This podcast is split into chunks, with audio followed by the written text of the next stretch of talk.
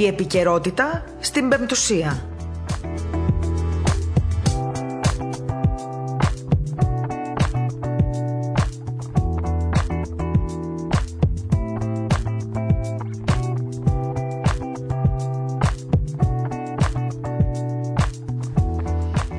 Καλησπέρα σας, αγαπητοί ακροατές. Είναι η εκπομπή Επικαιρότητα στο ραδιόφωνο της Πεμπτουσίας. Σήμερα, λοιπόν, Πέμπτη, κοντά σας, 4 Φεβρουαρίου, 2 και 5 το μεσημέρι. Μια εκπομπή που έχετε πολύ αγαπήσει και αυτό είναι κάτι το οποίο μας τιμά, όπως σας έχω πει πάντα. Και χαιρόμαστε ιδιαίτερως ε, έτσι που είστε πάντα κοντά μας ε, σε αυτό το ταξίδι, συνοδοιπόροι σε αυτό το ταξίδι της ενημέρωσης. Σε ένα ραδιόφωνο με ειδικό περιεχόμενο, όπως ξέρετε, και όπως όλοι εσείς που είστε κοντά μας το γνωρίζετε. Και αναπάβεστε με αυτό το περιεχόμενο, ταξιδεύετε με τις εκπομπές, τις μουσικές, ε, τις τις θεολογικές, τις επιστημονικές, τις καλλιτεχνικές και τις εκπομπές τις ενημερωτικές. Σήμερα ενημερωθήκαμε έτσι και από το μαγκαζίνο και την Αταλία Τιδανδόλου για την επικαιρότητα και για όλα τα θέματα ουσιαστικά που υπάρχουν στα πρώτα σέλιδα των εφημερίδων και στις πρώτες ειδήσεις των ε, τηλεοπτικών σταθμών, των δελτίων ειδήσεων δηλαδή. Ενημερωθήκατε και από το Briefing News για τα θέματα που αφορούν την κοινωνία μας. Τώρα λοιπόν, σήμερα θα ξεκινήσουμε για άλλη μια φορά ένα ταξίδι με αφορμή πάντα την επικαιρότητα και θα ήθελα έτσι και λίγο από την αρχή να σας πω ότι σήμερα έχουμε την τιμή να φιλοξενήσουμε και γύρω στις 2 και 4 από την Αμερική, από τα χώμα της Ουάσιγκτον, την κυρία Ταχοπούλη Ολυμπία, η οποία είναι λοιμοξιολόγος. Την γνωρίζουμε όλοι πάρα πολύ καλά από την πορεία της ε, στην, ε, στην επιστήμη της συγκεκριμένη και όχι μόνο τον τελευταίο καιρό και σε ενημερωτικά μέσα, η οποία λόγω και των εμβολίων και του COVID-19 έχει ε, έτσι καταθέσει τις απόψεις της και την εμπειρία της.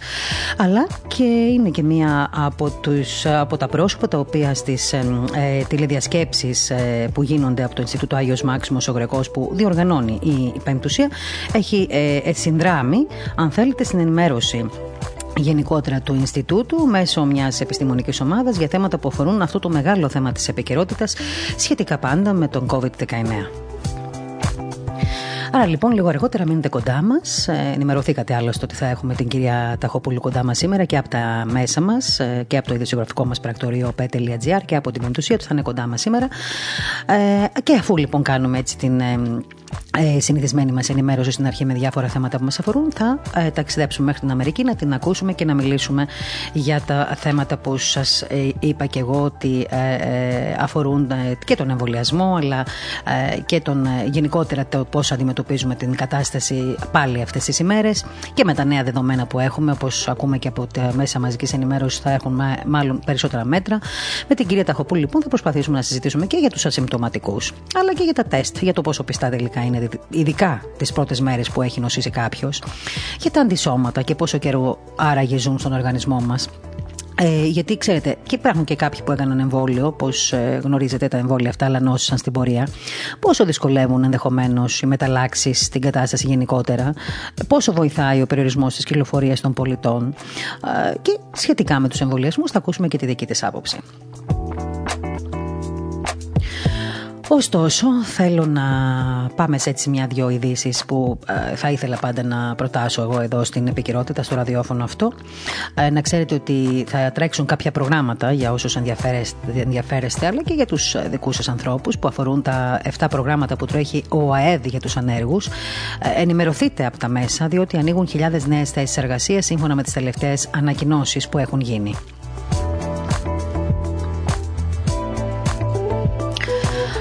Επίσης, να σας ενημερώσω ότι με τον αριθμό των νέων κρουσμάτων ε, σε καθημερινή βάση, από ό,τι φαίνεται να ξεπερνά τα χίλια ε, άτομα, κυβέρνηση και λοιμοξιολόγοι στην Ελλάδα ανησυχούν και πλέον νέα μέτρα, οι νέες παρεμβάσεις, θα πω εγώ, στο ωράριο απαγόρευσης της κυκλοφορίας φαίνεται να έρχονται όλο πιο κοντά και ενδεχομένως να τεθούν σε ισχύ αυτά τα μέτρα, τα νέα μέτρα, ακόμα και το Σαββατοκύριακο. Σας θυμίζω ότι σήμερα θα έχουμε νέα ενημέρωση από τα κυβερνητικά στελέχη και το αρμόδιο, τους αρμόδιους φορείς σε σχέση με το πώς θα κινηθούμε από εδώ και στο εξής. Πρέπει να σας πω ότι έντονο προβληματισμό έχει προκαλέσει η κατάσταση στην Αττική, καθώς συνεχίζει από ό,τι φαίνεται πια να είναι πρωταθλήτρια στον αριθμό κρουσμάτων και η διασπορά πια του κορονοϊού συνεχίζεται. Αν και ακόμη δεν έχει γίνει γνωστό σε τι αριθμό θα κοιμανθούν τα κρούσματα, δηλαδή που θα είναι αυτά τα κρούσματα που θα ακούσουμε το απόγευμα τέλος πάντων, ε, φαίνεται ότι διαβάζοντας βεβαίως και τις ανακοινώσεις γενικότερα σήμερα, σχεδόν θα έλεγα, θεωρείται βέβαια ότι θα ξεπεράσουν τα χίλια άτομα. Ωστόσο, στο κυβερνητικό στρατόπεδο ήδη έχουν αρχίσει να επεξεργάζονται διάφορες παρεμβάσεις, καθώς οι εισηγήσεις για μέτρα από τους ειδικούς πληθαίνουν. Bye. Σύμφωνα με τις δικές μου τώρα πληροφορίες, υπάρχουν πολύ σοβαρές σκέψεις ώστε να αλλάξει το ωράριο απαγόρευσης της κυκλοφορίας στην Αττική το Σάββατο που έρχεται και να εφαρμοστεί τελικά το μέτρο από τις 6 το απόγευμα ως τις 5 το πρωί. Τώρα, το συγκεκριμένο μέτρο θεωρείται πως είναι εφικτό να εφαρμοστεί μέσα στο Σαββατοκύριακο, αφού τα σχολεία είναι κλειστά, άρα δεν θα υπάρχει κινητικότητα ούτε παιδιών ούτε γονέων. Παράλληλα, η πλειονότητα των πολιτών δεν εργάζεται το Σαββατοκύριακο, άρα προφανώς υπό φυσιολογικές συνθήκες θα μειωθεί από ό,τι φαίνεται περαιτέρω και η κινητικότητα.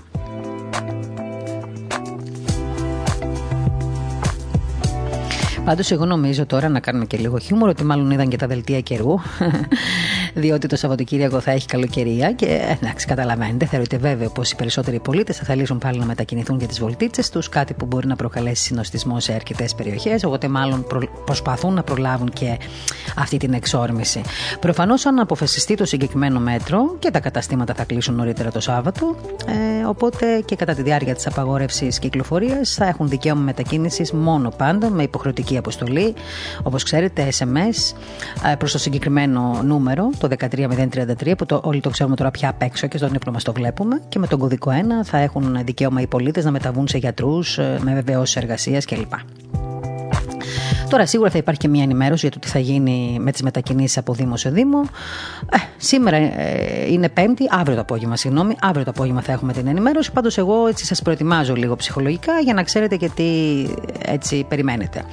Τώρα, θέλω να πάω σε ένα άλλο θεματάκι ε, και να μιλήσω για την συνέντευξη που έδωσε ο κύριος Μητσοτάκης, ο Έλληνας Πρωθυπουργός, στο Reuters, ο οποίος ε, μίλησε ουσιαστικά για μια ισχυρή ανάκαμψη, ανάκαμψη του τουρισμού αυτό το καλοκαίρι και αναφέρθηκε και στον ε, ταχύ εμβολιασμό, λέγοντας ότι ουσιαστικά είναι σημαντικός ο ταχύς εμβολιασμός.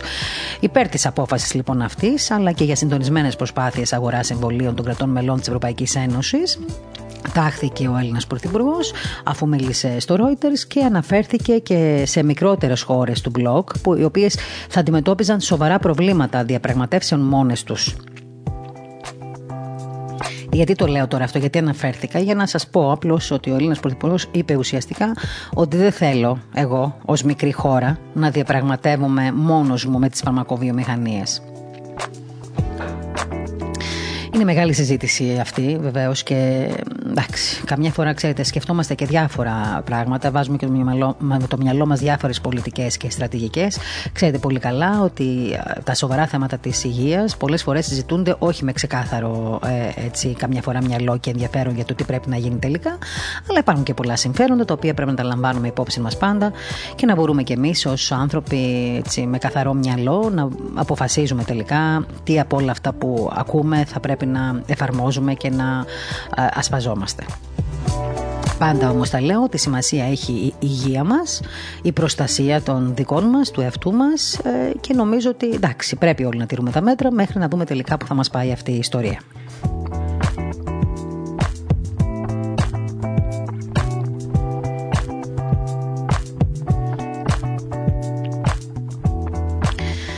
Ε, και αφού αναφερθώ και σε μια τελευταία έρευνα, α, θα ξεκινήσουμε το ταξίδι μας προς την Αμερική, αλλά πριν πάω εκεί θέλω λίγο να σας πω.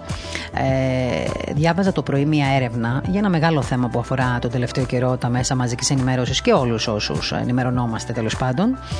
Και όχι μόνο, αλλά και οι οικογένειες που έχουν να κάνουν με το θέατρο, τις τέχνες και άλλες εργασίες. Έγινε λοιπόν μια έρευνα, ε, προφανώς με αφορμή όλη αυτή την καταιγίδα των ε, καταγγελιών του τελευταίο καιρό με, τους, ε, ε με τις παρενοχλήσεις, τι σεξουαλικές, τι εξιστικέ ε, και όλες αυτές τις παρενοχλήσεις ακόμα και στο χώρο εργασίας. Έγινε λοιπόν μια έρευνα και ε, ε, ανακοινώθηκε ουσιαστικά ότι ένας στους δύο εργαζομένους έχει υποστεί σεξουαλική παρενόχληση και μάλιστα ανέφερε και τους κλάδους με τα περισσότερα περιστατικά.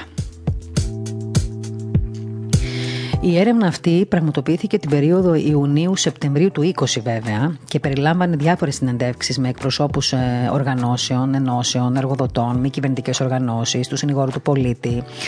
Έγινε και μια διαδικτυακή έρευνα σε εργαζόμενους και εργοδότες και ο στόχος ήταν να, να παρουσιαστεί όσο δυνατόν πιο ολοκληρωμένη εικόνα γύρω από το φαινόμενο της σεξουαλικής παρενόχλησης στους χώρους εργασίας στην Ελλάδα. Θέλω να σας πω ότι συμμετείχαν περίπου 126 εργαζόμενοι, 27 εργοδότες και 7 εκπρόσωποι φορέων. Ε, ένα δείγμα ουσιαστικά που όπως διευκρίνησε και η κυρία Νατάσα Αλεξοπούλου, η οποία είναι υπεύθυνη της έρευνας, συνδυαστικά έδωσε μια εικόνα του τι συμβαίνει στην ελληνική πραγματικότητα. Άρα λοιπόν ε, το 84,13% των εργαζομένων ήταν να ξέρετε γυναίκες και το 68% δουλεύει στον ιδιωτικό τομέα ενώ το 75% διαμένει στην Αθήνα από ε, όλους αυτούς δηλαδή ουσιαστικά που παρουσιάζονται να έχουν καταγγείλει τέτοια περιστατικά. Από την πλευρά του, τώρα των εργοδοτών συμμετείχαν ανώτερα διευθυντικά στελέχη και υπεύθυνοι ανθρώπινου δυναμικού, από τους οποίους το 70,37% ήταν γυναίκες και το 81,48% εργάζεται σε ιδιωτικές επιχειρήσεις. Τώρα, η πλειοψηφία των εργαζόμενων που συμμετείχαν στην έρευνα ανέφερε ότι οι μορφές παρενόχλησης σεξουαλικής που ασκούνται συχνότερα στο χώρο εργασίας τους αφορούν προτάσεις ή αστεία που τους κάνουν και αισθάνονται προσβεβλημένοι. Αλλά ανεπιθύματα υπονοούμενα, συζητήσεις σχετικά με την ε, ζωή, τέλος πάντων την προσωπική του καθενός, σχόλια για την εμφάνιση ενός ατόμου και διάφορα τέτοια. Καταλαβαίνετε τώρα, όλοι λίγο πολύ στους χώρους εργασίας έχουμε δει, αν δεν, αν δεν έχουμε βιώσει, έχουμε δει, έχουμε παρατηρήσει τέτοια περιστατικά. Λοιπόν, ε, η έρευνα είναι πάρα πολύ μεγάλη. Μπορείτε να μπείτε σε διάφορα έτσι, site να διαβάσετε. Πιστεύω ότι πολλοί από εσάς θα βρείτε έτσι, κοινά στοιχεία με όλα αυτά που θα διαβάζετε. Εγώ θα πω ένα πράγμα. Ε, πάντα το λέω αυτό το πράγμα. Όσα χρόνια κάνω δημοσιογραφία και είναι πολλά νομίζω, 29 έτσι συναπτά έτη. Είναι αυτά που δημοσιογραφώ. Στην πορεία της καριέρας αυτής λοιπόν της δημοσιογραφικής έχω συναντήσει και έχω δει πολλές τέτοιες περιπτώσεις. Ε, έχουμε έτσι ακούσει πολλά ρεπορτάζ, πολλές έρευνες σε σχέση με την κακοποίηση αλλά και τη σεξουαλική παρενόχληση και όχι μόνο.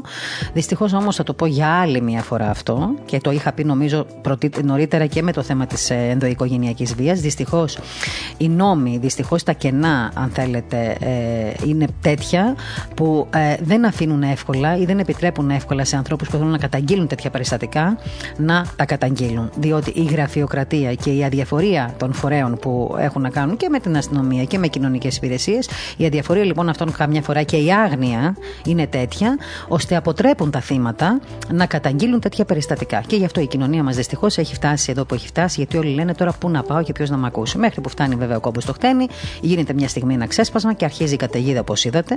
Έτσι, και καταιγίδα και μέσω από τα social media που έχει γίνει ένας χαμός. Είναι ένα φαινόμενο αυτό της κοινωνίας μας, το οποίο θα το κάνουμε σε μια άλλη εκπομπή, να έχουμε και έναν έτσι κατάλληλο καλεσμένο για να κάνουμε μια σωστή συζήτηση και να μπορείτε κι εσείς να πάρετε τις απαντήσεις σας ή να μάθετε και έτσι περισσότερα στοιχεία για αυτό το θέμα. Λοιπόν, σε δύο λεπτά από τώρα να πάρουμε έτσι μια ανάσα και να επικοινωνήσουμε με την κυρία Ταχοπούλου Ολυμπία, την λοιμοξιολόγο που σας είπα πριν από λίγο, που βρίσκεται στην τακόμα της Ουάσιγκτον, με την οποία θα κάνουμε έτσι μια, θα έλεγα, ε, πολύ ενδιαφέρουσα κουβέντα. Αυτό θέλω να πιστεύω, γιατί ξέρω και εκείνη τι ομιλήτρια είναι. Θα μιλήσουμε για, τα, για τον COVID-19, για τα εμβόλια, για τους ασυμπτωματικούς, για τις, ε, για τις μεταλλάξεις, αν θέλετε, για την άποψή της σε σχέση με την κατάσταση που επικρατεί. Αλλά εγώ προσωπικά έτσι, επειδή και σήμερα είναι 4 Φεβρουαρίου και η μέρα έχει καθιερωθεί ως Παγκόσμια ημέρα κατά του καρκίνου, με στόχο την ενημέρωση κυρίως για την αξία της πρόληψης και έγκαιρης διάγνωσης. Ε, θέλω λοιπόν εδώ να πω ότι η πανδημία έχει επιβάλει νέες συνθήκες και κανόνες ε, στην καθημερινότητά μας. Ωστόσο, οι γιατροί γενικότερα τονίζουν ότι και εν μέσω πανδημίας παραμένει πάντα η ανάγκη πρόληψης και αντιμετώπισης του καρκίνου. Ε, θεωρείται μάλιστα ότι θα υπάρξουν επιπτώσεις στη δημόσια υγεία και συγκεκριμένα σε ογκολογικούς ασθενείς εξαιτίας της πανδημίας. Ε, αυτό είναι ένα μεγάλο θέμα, όπως καταλαβαίνετε, διότι το να είσαι καρκινοπαθής, το να, είσαι, να έχεις ε, προβλήματα σοβαρά, καρδιολογικά, ε, διαβήτη, ε, έτσι δύσκολες μορφές ασθενειών ε, και να πρέπει αυτή τη στιγμή να αντιμετωπίζεις την κατάσταση της υγείας σου μέσα σε ένα τέτοιο περιβάλλον έτσι πως έχει διαμορφωθεί και μιλάω κυρίως για την Ελλάδα που την ξέρουμε καλά, καταλαβαίνετε ότι αυτό δεν είναι και ότι καλύτερο μπορεί να μας συμβεί αυτό το καιρό. Σε πολύ λίγο λοιπόν κοντά μας η κυρία Ταχοπούλου Ολυμπία να μιλήσουμε για όλα αυτά τα θέματα.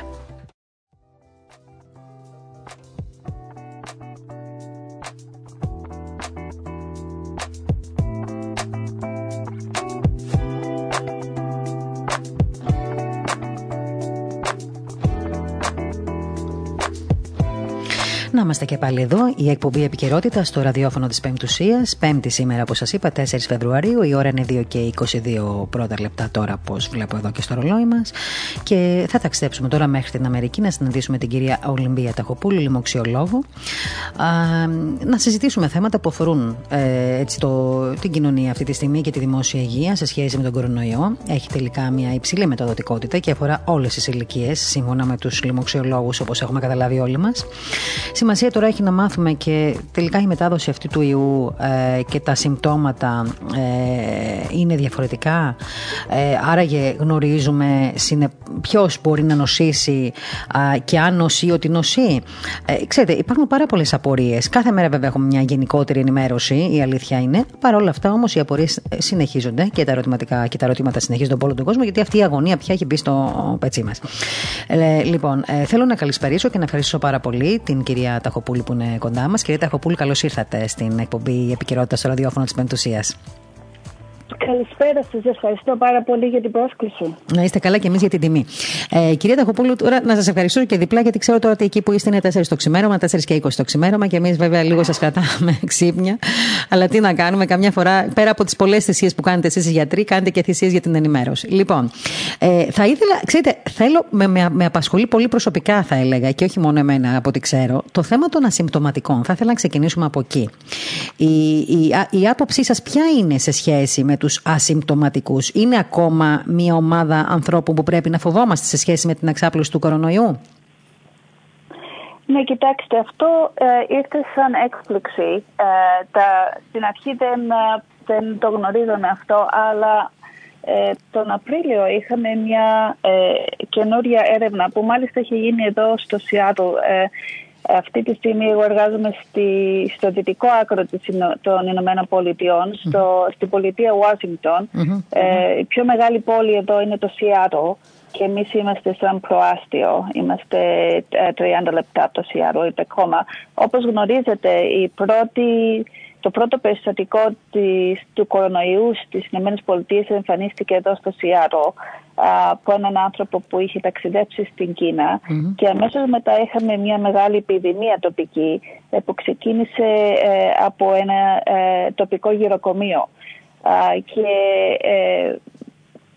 η έρευνα που είχε γίνει σε αυτό το γυροκομείο είχε, είχαν πάρει όλους τους ε, ανθρώπους που έμεναν εκεί και το προσωπικό και τους, ε, ε, τους έκαναν όλους το PCR και βρήκαν ότι από αυτούς που είχαν θετικό τεστ το πάνω από 50% δεν είχαν συμπτώματα.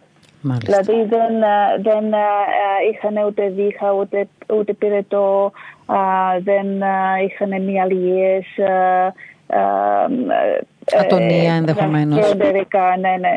Ε, και αυτό ήρθε σαν μεγάλη έκπληξη γιατί αμέσως ε, ε, αρχίσαμε να αναρωτιόμαστε αν αυτό συμβαίνει και στο γενικό πληθυσμό. Στην αρχή υπόθηκε ότι μπορεί αυτό να έγινε γιατί ήταν γεροκομείο, γιατί οι, οι ηλικιωμένοι ίσως αντιδρούν διαφορετικά στον ιό, αλλά ε, και άλλες μελέτες στο τέλος έδειξαν ότι αυτό όντως συμβαίνει. Και αυτό που βλέπουμε τώρα είναι ότι ε, μπορεί ένα 25% των ανθρώπων να μην εμφανίσουν ποτέ συμπτώματα αλλά και ένα άλλο ποσοστό να είναι άνθρωποι που δεν έχουν εμφανίσει συμπτώματα ακόμη. Αλλά να είναι φορείς δηλαδή, και να μην το ξέρουν. Να είναι, να είναι Που σημαίνει, τι σημαίνει προσυμπτωματική, που αυτό τι σημαίνει ότι ακόμα δεν έχουν ε, ε εμφανίσει συμπτώματα, θα, το εμφανίσουν, θα τα εμφανίσουν σε δύο-τρεις μέρες. Αλλά, αλλά μπορούν να είναι μεταδοτικοί. Ε, so, αυτό που λέμε τώρα σύμφωνα με την τελευταία μελέτη που ε, δημοσιεύτηκε στο JAMA πριν λίγες μέρες ήταν ότι υποθέτουμε ότι περίπου, ότι, ε, περίπου μέχρι 60% των λοιμόξεων μπορούν να, μεταδο, να μεταδοθούν κατά τη διάρκεια του ασυντοματικού, της ασυντοματικής φάσης. Γι' αυτό περιλαμβάνει τους ανθρώπους που ποτέ δεν πρόκειται να αναπτύξουν συμπτώματα και τους ανθρώπους που δεν έχουν ακόμη αναπτύξει συμπτώματα. Μάλιστα. Και αυτό τι σημαίνει ότι δεν μπορεί κάποιος να πει «Ω, ήρθε η φίλη μου, με επισκέφτηκε και δεν έχει, και δεν έχει ούτε βήχα, ούτε α, ρίγος, ούτε ε, βήχα ή κάτι άλλο, άρα είμαι ε, ασφαλής και δεν υπάρχει πρόβλημα». Γιατί αυτή η φίλη σου μπορεί ήδη να εκολάπτει τον ιό και να εμφανίσει συμπτώματα σε δύο-τρεις μέρες. Αφού έχει περάσει και σε έχει συναντήσει και μπορεί να σου έχει μεταφέρει τον ιό και να μην το έχει καταλάβει. Ναι, και να μην το έχει καταλάβει. Ε, γι' αυτό, και, και αυτό είναι το, το μεγάλο πρόβλημα, ότι δεν μπορούμε να ξέρουμε με βάση συμπτωμάτων αν, αν ο άνθρωπος αυτός μπορεί να έχει τον ιό. Αυτό είναι και η μεγαλύτερη, η μεγαλύτερη παγίδα, κυρία Ταχοπούλου, νομίζω, για όλους εμάς και κυρίως για τους νέους ανθρώπους που ξέρουμε πολύ καλά, γιατί όλοι έχουμε παιδιά, ότι υπάρχει έτσι λίγο μια επιπολαιότητα στην ε, αντιμετώπιση, αν θέλετε, ε, επαφών που έχουν. Δηλαδή, μια επίσκεψη στο σπίτι κάποιου, μια επίσκεψη που μπορεί, όπως λέτε κι εσείς, αυτός ο κάποιος που επισκέπτεται το σπίτι μας να είναι, να είναι καλό, να μην έχει κανένα σύμπτωμα, όμως να, να έχει ουσιαστικά τον ιό, ο οποίος να μην έχει ακόμα εξελιχθεί, άρα μεταφέρεται αμέσως σε μια οικογένεια και από εκεί και πέρα πάει λέγοντας. Άρα, ακούγοντας τώρα εγώ όλο αυτό τον καιρό, αλλά και εσάς τώρα, έτσι που το λέτε και έτσι ξεκάθαρα, θα πρέπει ουσιαστικά να μην ερχόμαστε για να προστατευτούμε επαφή με κανέναν, ε, σε, σε, με κανέναν τελικά άνθρωπο στην καθημερινότητά μας, αν θέλουμε πραγματικά να προστατεύσουμε τους εαυτούς μας. Ε, ναι, και το θέμα είναι τι θα κάνουμε. Ε, ε μην ξεχνάτε ότι οι περισσότεροι άνθρωποι που θα κολλήσουν το νόσημα δεν θα αρρωστήσουν σοβαρά. Θα το περάσουν ελαφρά. Το θέμα δημιουργείται σε ε, μεγαλύτερες ηλικίες, άνω των 60, ειδικά άνω των 70. Αυτοί είναι οι άνθρωποι που στατιστικά έχουν τις περισσότερες πιθανότητες να αρρωστήσουν σοβαρά, να, να μπουν στο νοσοκομείο και να, και να πεθάνουν. Ε, και ενώ οι μικρότερες ηλικίες, ειδικά κάτω από το 40, οι περισσότεροι θα το περάσουν πολύ ελαφρά. Τα δε παιδιά ακόμα περισσότερο. Ε, εκεί που ε, γι' αυτό το βασικό θέμα είναι να προστατέψουμε τα άτομα μεγαλύτερης ηλικίας. Μάλιστα. Οι άτομα που έχουν άνω των 65. Mm-hmm. Ή άτομα άνω των 55 που έχουν κάποια, κάποια προδιαθεσικά νοσήματα. Άρα από την εμπειρία σας τώρα και από αυτά που μας λέτε, ε, τι, τι γίνεται με τους ανθρώπους που έχουν καρκίνο, ε, με, με τις γυναίκες που είναι έγκυες, με ανθρώπους που έχουν βαρδιά καρδιακά προβλήματα, με τους διαβητικούς. Τι συμβαίνει λοιπόν τώρα με αυτούς τους ανθρώπους που όπως καταλαβαίνω και όπως ξέρουμε και μας λέτε και εσείς βέβαια πάλι για άλλη μια φορά, ότι είναι και η πιο επικίνδυνη ομάδα αν κολλήσει τον κορονοϊό. Αυτοί οι άνθρωποι πώς θα προστατευτούν, τι πρέπει να γίνει με όλους αυτούς; Αυτή τη στιγμή το πρώτο, το πρώτο βήμα είναι να, να φοράμε κάποιες μάσκες. Ε, θα, θα πούνε πολλοί ότι τα, τα στοιχεία δεν είναι ε, 100% ε, επιβεβαιωτικά. Παρ' όλα αυτά γνωρίζουμε όμως ότι η μετάδοση ε, γίνεται με, με σωματίδια, με υγρά σωματίδια. Επομένως, ε, φορώντας τη μάσκα το, αυτό το περιορίζουμε. Υπάρχει και ένα ποσοστό που η μετάδοση γίνεται με πολύ πολύ μικρά aerosol και αυτό είναι κάτι που δεν μπορούμε να το σταματήσουμε. Ε, Παρ' όλα αυτά, ε, το πρώτο βήμα είναι η μάσκα. Το δεύτερο είναι, όπως είπατε, ε, η, απο, η απομόνωση στο, στο σπίτι και αυτό που έχουμε δει, για παράδειγμα, είναι, ο καλός, είναι επίσης ο καλός εξαιρισμός του δωματίου. Δηλαδή, αν, αν ε, πρέπει να γίνει μια επίσκεψη, ε, ο σκοπός είναι να έχουμε ρεύμα αέρα να κινείται μέσα στο σπίτι, μέσα σε αυτόν τον κλειστό το χώρο, ώστε να γίνεται καλός εξαιρισμός. Αυτό μειώνει ε, της, την μετάδοση του ιού. Για παράδειγμα, εδώ πέρα έχουμε, τα, τα εστιατόρια είχαν μείνει κλειστά για αρκετό καιρό και αυτό που επέτρεπαν ήταν να, να μπορεί να μπει κανείς σε εξωτερικούς χώρους που ήταν κλειστοί αλλά ε, είχα, ε, γινόταν μεγάλο ρεύμα ε, ώστε να μειωθεί η μετάδοση.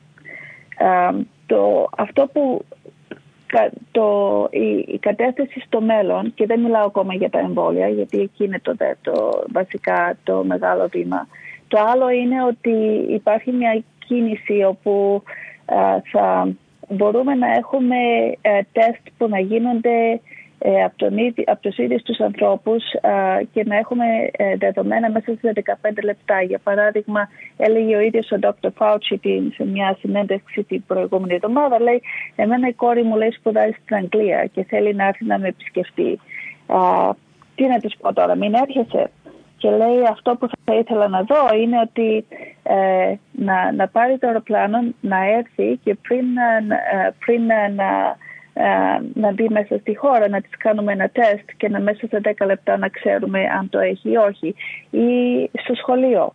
Πριν μπουν ε, οι καθηγητές ή τα παιδιά στο, στο σχολείο να κάνουν ένα τεστ και να δουν αν, αν, αν το έχουν μέσα σε 10-15 λεπτά ή και πιο γρήγορα. Εννοείται ότι αυτό που ε, θα αλλάξει ουσιαστικά στα τεστ είναι ότι ε, να τα έχουμε λίγο νωρίτερα από ό,τι τα έχουμε. Γιατί συνήθως τα τεστ έρχονται μετά από ένα 24 ώρο οι ναι. απαντήσεις. Μιλάμε τώρα όμως για τα ίδια τεστ. Απλά θα υπάρξει κάποιος τρόπος ώστε να είναι ταχύτερο το αποτέλεσμά τους; Θα είναι, ναι, θα είναι, θα είναι κάτι διαφορετικό. Θα είναι κάτι διαφορετικό που θα μπορεί το τεστ να ερμηνεύεται πολύ γρήγορα. Ναι. Α, ναι. Εδώ... μια, μια, μια συσκευή. Ναι. Εδώ θέλω να σας κάνω τώρα μια ερώτηση, μιας και αναφερόμαστε στο θέμα των τεστ. Ε, ε, κυρία Ταχοπούλου, τα τεστ πόσο πιστά μπορεί να είναι ε, και πόσο μάλλον πρέπει να τα εμπιστευόμαστε ειδικά εμείς όταν αυτά γίνονται την πρώτη μέρα που θα νοσήσει κάποιος; Δηλαδή, μπαίνει η κόρη ε, του, του γιατρού στο αεροπλάνο και έχει κάνει τεστ, είναι μια χαρά. Στο αεροπλάνο, στο αεροπλάνο όμως μέσα μπορεί να κολλήσει. Ε, Κατεβαίνοντας λοιπόν από το αεροπλάνο και κάνοντας το τεστ και έχοντας στα επόμενα 10-15 λεπτά το αποτέλεσμα, ε, ε, το τεστ αυτό θα δείξει ουσιαστικά ότι έχει νοσήσει μέσα στο αεροπλάνο; Είναι μια πορεία και δική μου αυτή, να ξέρετε. Δεν είναι, δεν είναι δημοσιογραφική απόλυτα ερώτηση, είναι και πορεία δική μου, ανθρώπινη. Ναι. Ε, so, είναι αναλόγως για το τι τεστ μιλάτε. Αν μιλάτε για το PCR, αυτό παίρνει ε, διαφορετικό χρόνο και είναι και το rapid test αυτά έχουν διαφορετική, διαφορετικό ποσοστό και ε, είναι, είναι, είναι πιο εύκριστα γιατί μπορεί να πάρει κανείς τα αποτελέσματα πολύ σύντομα μέσα σε, σε λίγα λεπτά. Απλώς δεν είναι πολύ ευαίσθητα. Δηλαδή μπορεί κάποιος να έχει πάλι τον ιό και, να, μην το δείξει. Να, και να μην το δείξει. Ναι. Ενώ το PCR είναι πιο ευαίσθητο. Ε, αλλά τα αποτελέσματα θα έρθουν ε, αναλόγως που βρίσκεται κανείς μπορεί να, ε, να πάρει και μια και δύο μέρες. Ε, γι' αυτό, γι αυτό, ε, είναι, είναι αυτό, αυτό είναι ένα, ένα πρόβλημα όπως λέτε. Το PCR άμα γίνει είναι, είναι το, το καλύτερο μέσο που έχουμε Γι' αυτό για παράδειγμα λένε ότι άμα θέλει κάποιος να ταξιδέψει στην Ελλάδα η οδηγία αυτή τη στιγμή είναι ότι πρέπει να κάνει ένα τεστ μέσα σε 72 ώρες. Ε, πριν την πτήση για να, για να ε, επιστρέψει η Ελλάδα. Ε, είναι, είναι, αλλά άμα είχαμε κάτι που ένα άλλο τεστ που θα ήταν μας έδινε αποτελέσματα όσο τόσο καλά αξιόπιστα όσο το PCR μέσα σε μικρό χρόνο 10-15 λεπτά αυτό θα ήταν το καλύτερο. Τώρα, θέλω να σας ρωτήσω σε σχέση με τα αντισώματα. Ξέρουμε πόσο καιρό ζουν τα αντισώματα μέσα στο ανθρώπινο σώμα; Και βοηθ... Δεν, το δεν το ξέρουμε. Είναι άγνωστο. Δεν το ξέρουμε. Ε, δεν το ξέρουμε. Από ό,τι βλέπουμε ε, αυτό το ποσοστό κυμαίνεται. Ανάλογα με, το, με την νόσηση. Ξέρουμε ότι αυτοί που έχουν πιο σοβα, σοβαρή νόσηση έχουν αντισώματα για μεγαλύτερο καιρό σε σχέση με αυτούς που το πέρασαν Ε, οπότε μπορεί τα αντισώματα να, να διαλυθούν μέσα σε δύο-τρεις μήνες αλλά υπάρχουν και άνθρωποι που μετά από έξι και παραπάνω μήνες τώρα έχουν ακόμα αντισώματα και 9 μήνες και παραπάνω. Ε, επί, νομίζουμε με βάση δεδομένα από άλλες προηγούμενες ε, ε, λοιμώξεις από κορονοϊούς ότι τα αντισώματα αυτά δεν θα κρατήσουν για παραπάνω από 9 μήνες, ένα χρόνο. Ε, και γι' αυτό ε, θέλουμε ε, ακόμα και αυτοί που έχουν νοσήσει να πάρουν τα εμβόλια. το θέμα είναι βέβαια και τώρα πάμε στο άλλο το, το ζήτημα. Τι γίνεται με τα εμβόλια, πόσο αποτελεσματικά είναι ε, ε, και πόσο καιρό θα κρατήσει η κάλυψη από το ναι. εμβόλιο. Ναι. Ήταν η επόμενη μου ερώτηση να μου πείτε την άποψή σας για τους εμβολιασμούς, αλλά βέβαια και για τα διαφορετικά εμβόλια που κυκλοφορούν.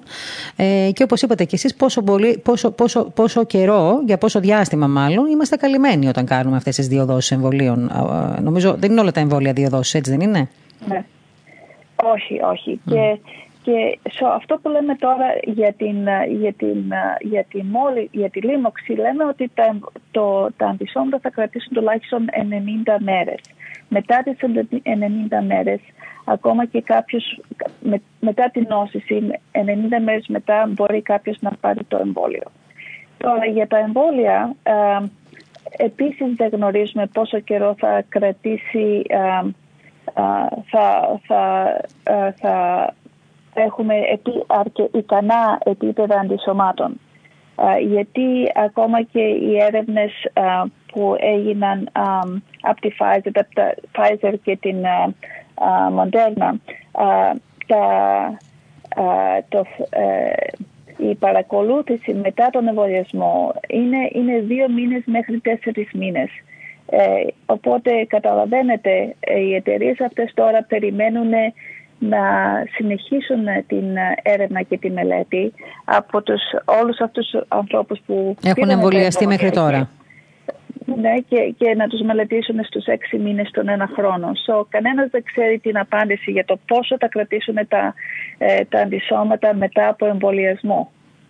Αυτό δεν το γνωρίζουμε ακόμα. Και αυτό είναι ένα, ένα από τα θέματα που ε, ανησυχούν τους ανθρώπους γιατί το ερωτηματικό είναι μήπως θα χρειαστούμε και δεύτερο εμβολιασμό, μήπως θα πρέπει να, να, γίνει, να το κάνουμε όπως το εμβόλιο της γρήπης που κάθε χρόνο πρέπει να κάνουμε ένα καινούριο εμβόλιο. Αυτό δεν το γνωρίζουμε ακόμα. Οπότε, οπότε ε, ουσιαστικά ε, ε, οι γιατροί ερευνητές βρίσκονται αυτή τη στιγμή στην μελέτη το αν τελικά θα πρέπει ε, οι δόσεις των εμβολίων να γίνονται επαναλαμβανόμενες κάθε χρόνο όπως γίνεται το εμβόλιο της γρήπης. Είμαστε δηλαδή ακόμα στην έρευνα ουσιαστικά. Δεν έχουμε αποτέλεσμα ε, που να το γνωρίζουμε ε, σε σχέση με τους εμβολιασμούς. Ναι, γνωρίζουμε, ε, γνωρίζουμε πολύ λίγα πράγματα αυτή τη στιγμή. Αυτό που γνωρίζουμε για παράδειγμα... Ναι, πείτε μας λίγο, κάντε μας έτσι μια παρήθμιση για, το, για το τι ναι. γνωρίζουμε για το αποτέλεσμα των εμβολίων ως τώρα τουλάχιστον. Ε, καταρχήν να πούμε ότι υπάρχουν διαφορετικά εμβόλια αυτή τη στιγμή και τα βασικά εμβόλια που έχουμε είναι αυτά που λέμε τα, τα mRNA με το που ε, βασίζονται στο ε, RNA ε, του ιού και αυτά τα πιο διάσημα είναι αυτά που λέμε της, του, του Pfizer και της, και της Moderna. Μετά είναι τα εμβόλια που είναι πάλι mRNA όπως είναι τα εμβόλια τα DNA, τα αυτά που βασίζονται στην μετάδοση μέσω ενός αδενοϊού που παίρνουν βασικά έναν έναν άλλο ιό και βάζουμε μέσα ένα κομμάτι του DNA, όχι του RNA. Ε, και αυτά βασικά τι κάνουν, μπαίνουν μέσα στα δικά μας τα κύτταρα όταν γίνεται η ένεση στο, στο νόμο, στο μπράτσο. Ε, μπαίνουν τα κομμάτια αυτά, ε, είτε, τα, είτε, τα, είτε τα σφαιρίδια από το Pfizer και της Moderna, είτε ο ιός, από το ρωσικό το εμβόλιο, το Sputnik ή της Οξφόρδης μπαίνουν μέσα στο, στο μυϊκό κύτταρο και αρχίζουν και πολλαπλασιάζονται. Ε, και μάλλον και αρχίζουν και ενσωματώνονται στο, στο μηχανισμό του κυτάρου, ο οποίος μηχανισμός του δικού μας του κυτάρου αρχίζει και παράγει τις πρωτεΐνες του ιού.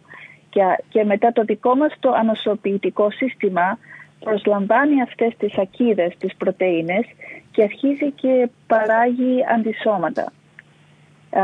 και έχοντας τα αντισώματα μετά μέσα στο σώμα, έχοντας τα αντισώματα μετά όταν ο ίδιος ο ιός έρθει στην, στην, έρθει στον οργανισμό μας, είναι έτοιμος. Ε, εγώ, εγώ το λέω, ε, επειδή γενικά είμαι υπέρ των εμβολίων, λέω στους ασθενείς μου όταν η αστυνομία ψάχνει να βρει έναν κακούργο, ε, βγάζει τις φωτογραφίες και τις μοιράζει παντού, στην τηλεόραση, στα αστυνομικά τμήματα και τους λέει «Νάτος, αυτός είναι».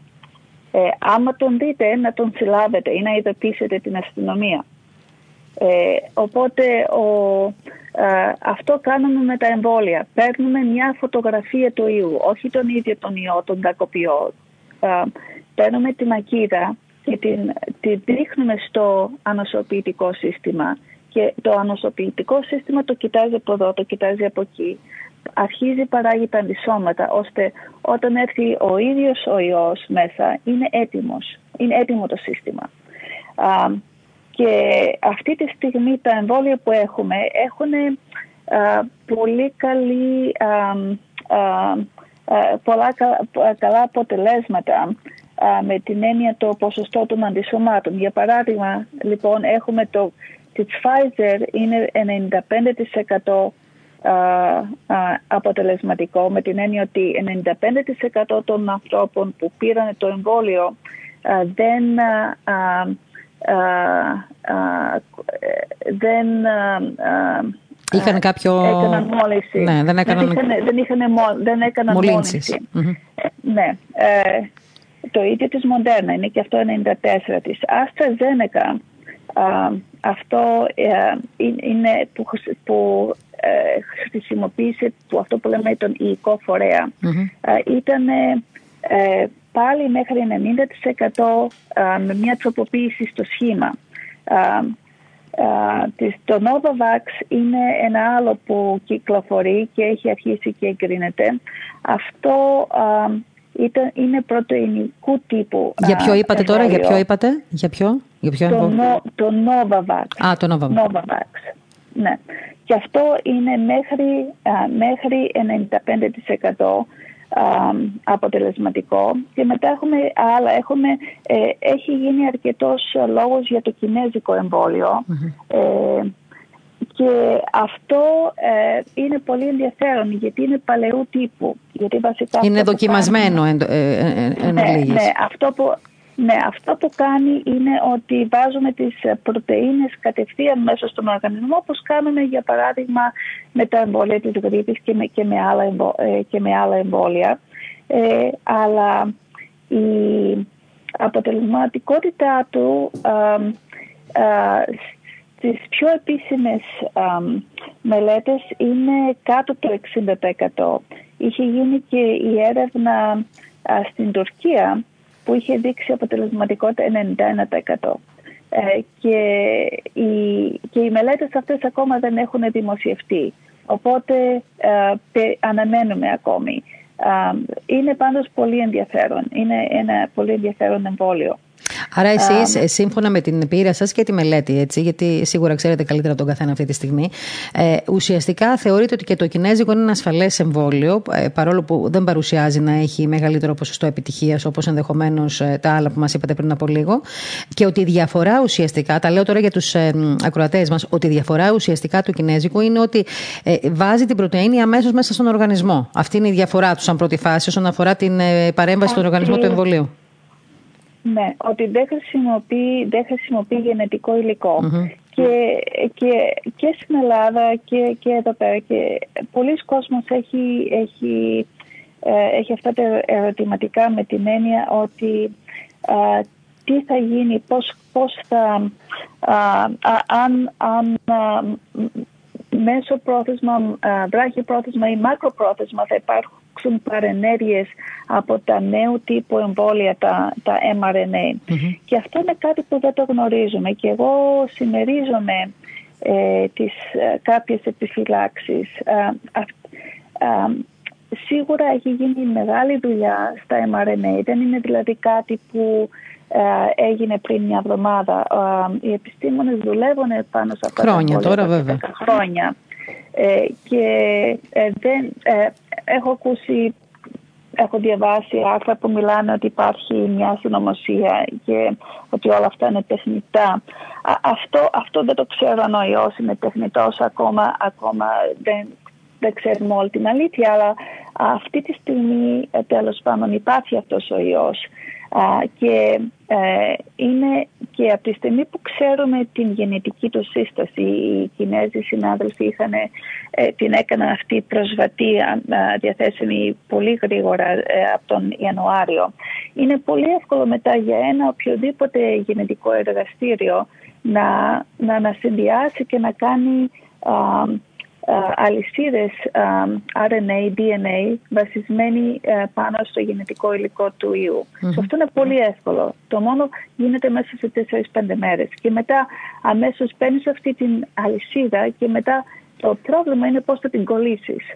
Πώς θα την βάλεις μέσα σε ένα μέσα σε ένα φορέα που θα το φέρει μέσα, στο, θα, μέσα στον ανθρώπινο οργανισμό, μέσα στα κύτταρα και πώς θα μπορέσεις να κάνεις αυτά τα κύτταρα να εγκοποθούν το, το εκείνο το, το κομμάτι του γενετικού υλικού και πώς θα, μπορέσει, θα μπορέσουν μετά μέσω, μέσω αυτού να σχηματίσουν τα αντισώματα για την ακίδα. Μάλιστα. Ε, ε, Γι' αυτό είναι πολλά άγνωστα που δεν ξέρουμε. Κάθε φορά που ακούμε το CDC ε, να μιλάει και όταν είχαν γίνει όλες αυτές οι συζητήσεις για την έγκριση των εμβολίων υπάρχουν πάρα πολλά ερωτηματικά όπως πόσο καιρό διαρκεί η, η κάλυψη με το εμβόλιο. Δεν το ξέρουμε.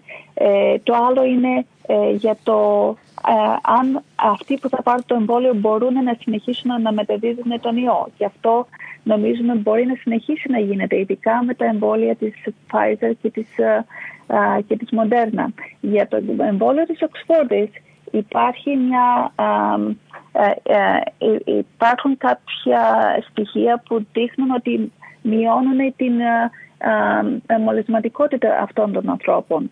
Άρα παίρνοντας το, το εμβόλιο εκείνο μπορεί κανείς όχι απλώς να προστατέψει τον εαυτό του αλλά να προστατέψει και, και κάποιους άλλους γύρω του το οποίο αυτό δεν το γνωρίζουμε για σίγουρα με τη Pfizer και με τη Moderna. Οπότε λέτε δηλαδή ότι το κάθε εμβόλιο έχει κάποια, ε, έχει κάποια στοιχεία που γνωρίζουμε που ίσως τα άλλα εμβόλια δεν τα έχουν. Τα άλλα πάλι εμβόλια έχουν κάποια στοιχεία που αυτό το εμβόλιο δεν το έχει. Αυτό ουσιαστικά μας λέτε τώρα. Ναι, ναι, δεν γνωρίζουμε, μιλάμε ας πούμε για, για εγγύους Αυτή τη στιγμή το, το FDA λέει ε, δώστε το εμβόλιο σε όλο τον κόσμο και θα μαζέψουμε στοιχεία και θα σας πούμε. Ε, ε, υπάρχει, υπάρχει μια βεβαιότητα αυτή τη στιγμή. Ε, από εκεί και πέρα και το άλλο που πρέπει να καταλάβουμε είναι ότι όταν έγιναν αυτές οι μελέτες για τη Pfizer για παράδειγμα και τη Moderna όταν έδωσαν το εμβόλιο για παράδειγμα σε 100 άτομα δεν, τους, δεν έκαναν μετά PCR κάθε δύο, κάθε δύο μέρες, κάθε δύο εβδομάδες να δούνε πόσοι από αυτούς ε, όντως νόσησαν. Αυτό που έκαναν ήταν πήραν αυτά τα άτομα και τους λένε όταν αρρωστήσετε, όταν κάνετε συμπτώματα, όταν κάνετε πυρετό, βήχα κτλ. κτλ ελάτε πίσω και θα σας κάνουμε τότε το τεστ. So, δεν γνωρίζουμε ε, αν, αν εμποδίστηκαν ασυμπτωματικές λοιμώξεις και πόσες έγιναν. Υπάρχει μια ένδειξη ότι αυτές και αυτές περιορίστηκαν. Αλλά, δεν, δεν έχουν, αλλά το, αυτό που κοίταξαν κυρίως είναι πώς να ε, ε, αποτρέψουν συμπτωματικές μολύνσεις. Και αυτό είναι το 94% που λένε. Ότι από αυτούς που πήραν το εμβόλιο, από τους 100 οι 94 δεν εμφάνισαν α, α, συμπτωματική λίμωξη. Όσον αφορά στις μεταλλάξεις, το οποίο είναι άλλο ένα μεγάλο κομμάτι ναι. έτσι, που απασχολεί και την επιστημονική κοινότητα αλλά και την κοινωνία όλη.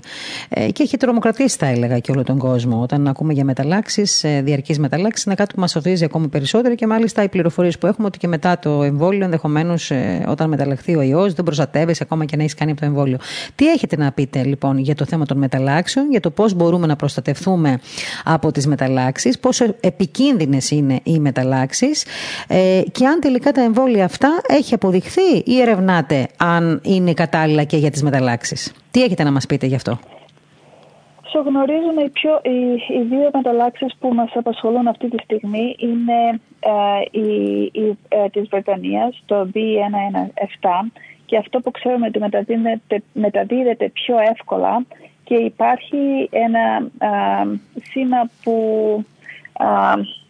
που δείχνει ότι μάλλον ίσως, ίσως δείχνει και αυξημένη νοσηρότητα και εθνισιμότητα, ειδικά για τους ανθρώπους πάνω των 70 ετών.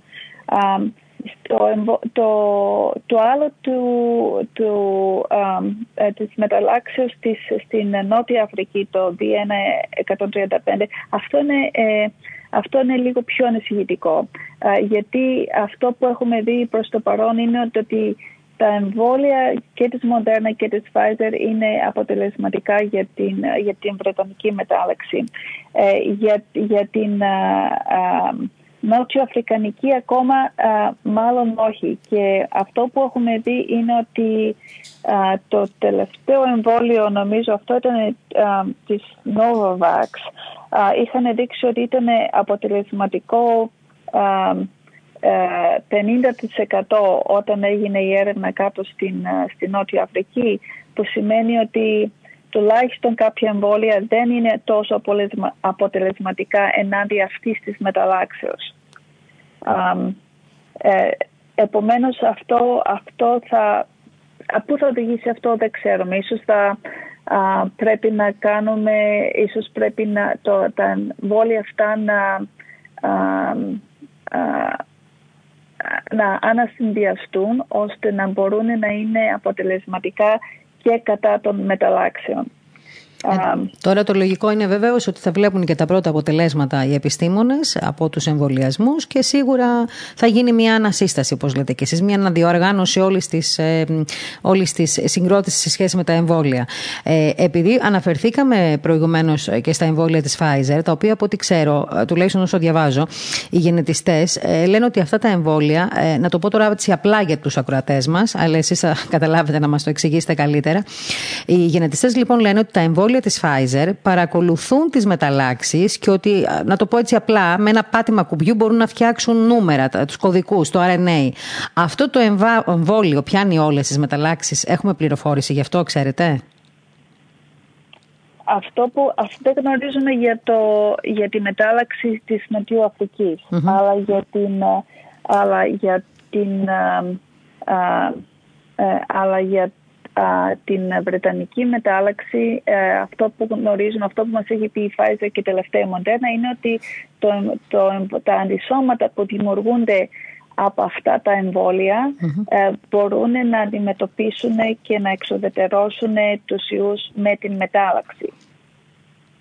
Μάλιστα. Ε, τώρα, άρα, άρα, άρα, είναι, άρα είναι, θεωρούνται αποτελεσματικά. Θεωρούνται αποτελεσματικά. Ε, κυρία Ταγοπούλου, ε, εσείς είτε στην, ε, στην Αμερική, είστε στην Τακόμα, στην Ουάσιγκτον, ε, σε μια χώρα που σε, πολύ, σε μια πολιτεία που σε πολύ μεγάλο βαθμό, γενικότερα οι Ηνωμένες Πολιτείες έχουν έτσι ευαισθητοποιηθεί πάρα πολύ από την πρώτη στιγμή με το θέμα των εμβολίων, της ε, νόσου αυτής κλπ. Ε, θέλω λίγο έτσι ε, ως Ελληνίδα, ως γιατρός που ζείτε εκεί και έχετε και άλλες συνθήκες ζωής, ενδεχομένως άλλη ενημέρωση, διαφορετικές καταστάσεις, διαφορετική κοινωνία σίγουρα 100%. Έτσι, περιγράψτε μας λίγο οι, οι, οι συνθήκες ζωής εκεί, ε, στην περιοχή τη δική σας, ε, ο τρόπος που αντιμετωπίζουν οι άνθρωποι αυτή την παγκόσμια, τον παγκόσμιο εχθρό, τον αόρατο εχθρό. Περιγράψτε μας λίγο πώς είναι η κατάσταση που επικρατεί εκεί σε σχέση με αυτό, το, το, αυτό, αυτό τον εχθρό που αντιμετωπίζουμε όλοι μας τον τελευταίο καιρό. Σί, σίγουρα εδώ είναι διαφορετικά τα πράγματα. Η Αμερική είναι μια τεράστια χώρα με πολύ μικρότερη πυκνότητα πληθυσμού σε σχέση με την Ευρώπη. Ε, επομένως, ε, εδώ όταν λένε lockdown δεν έχει καμία σχέση με το lockdown που κάνει η Ελλάδα ή η Γερμανία ή η Μεγάλη Βρετανία. Ε, συγκριτικά, βέβαια έχουμε, και, έχουμε πάρα πολλές λοιμώξεις και όπως γνωρίζετε στον κόσμο είχαμε προχθές, ε, τα νούμερα είχαν φτάσει τα 100 εκατομμύρια λοιμώξεις σε όλο τον κόσμο. Στις Ηνωμένες Πολιτείες είχαμε 25 εκατομμύρια λοιμώξεις με παραπάνω από 400.000 νεκρούς. Στη δική μας την πολιτεία είχαμε, έχουμε μέχρι τώρα 300.000 περιστατικά και με περίπου 4.000 θανάτους. Ε, και όταν λέμε πολιτεία είναι αυτό που λέμε state. Λέμε Washington, αλλά δεν είναι η πόλη Washington η πρωτεύουσα. Είναι η πολιτεία, Washington που είναι κάτω, κάτω, κάτω από τον Καναδά και πάνω από την καλιφορνια Και, ε, και, το, και εδώ πέρα κάθε πολιτεία μπορεί να κάνει το δικό της, α, τους δικούς της κανονισμούς. Έχουμε φάσεις, ένα, δύο, τρία, τέσσερα. και ε, για παράδειγμα, το πιο κλειστό που είχαμε ε, lockdown ήταν στις αρχές της επιδημίας όπου επέτρεπαν μόνο σε άτομα που δούλευαν στα νοσοκομεία, που δούλευαν ε, στις, που ήταν μέλη της έργων τάξης και, και στα σούπερ μάρκετ και σε σούπερ μάρκετ και αυτό που λέμε πρώτης ανάγκης μέρη. Άρα, άρα, άρα τρόφιμα, υγεία.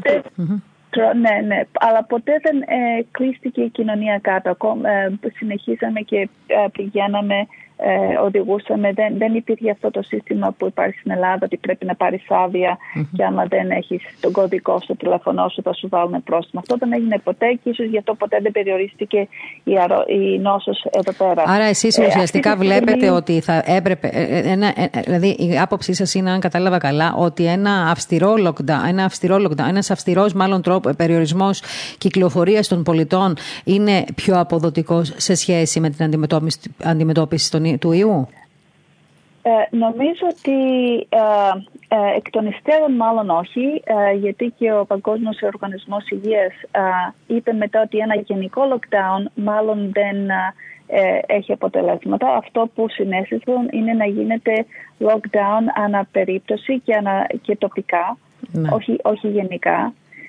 αυτό που γιατί πρέπει να δούμε τις γενικότερες συνέπειες ενός γενικού lockdown. Για παράδειγμα, ε, όταν έχουμε γενικό lockdown είναι και πολλοί άνθρωποι που δεν θα ε, πάνε στο γιατρό για άλλα νοσήματα. Είναι πολλοί άνθρωποι που δεν θα κάνουν την, μαμο, την μαστογραφία. τους. Ναι.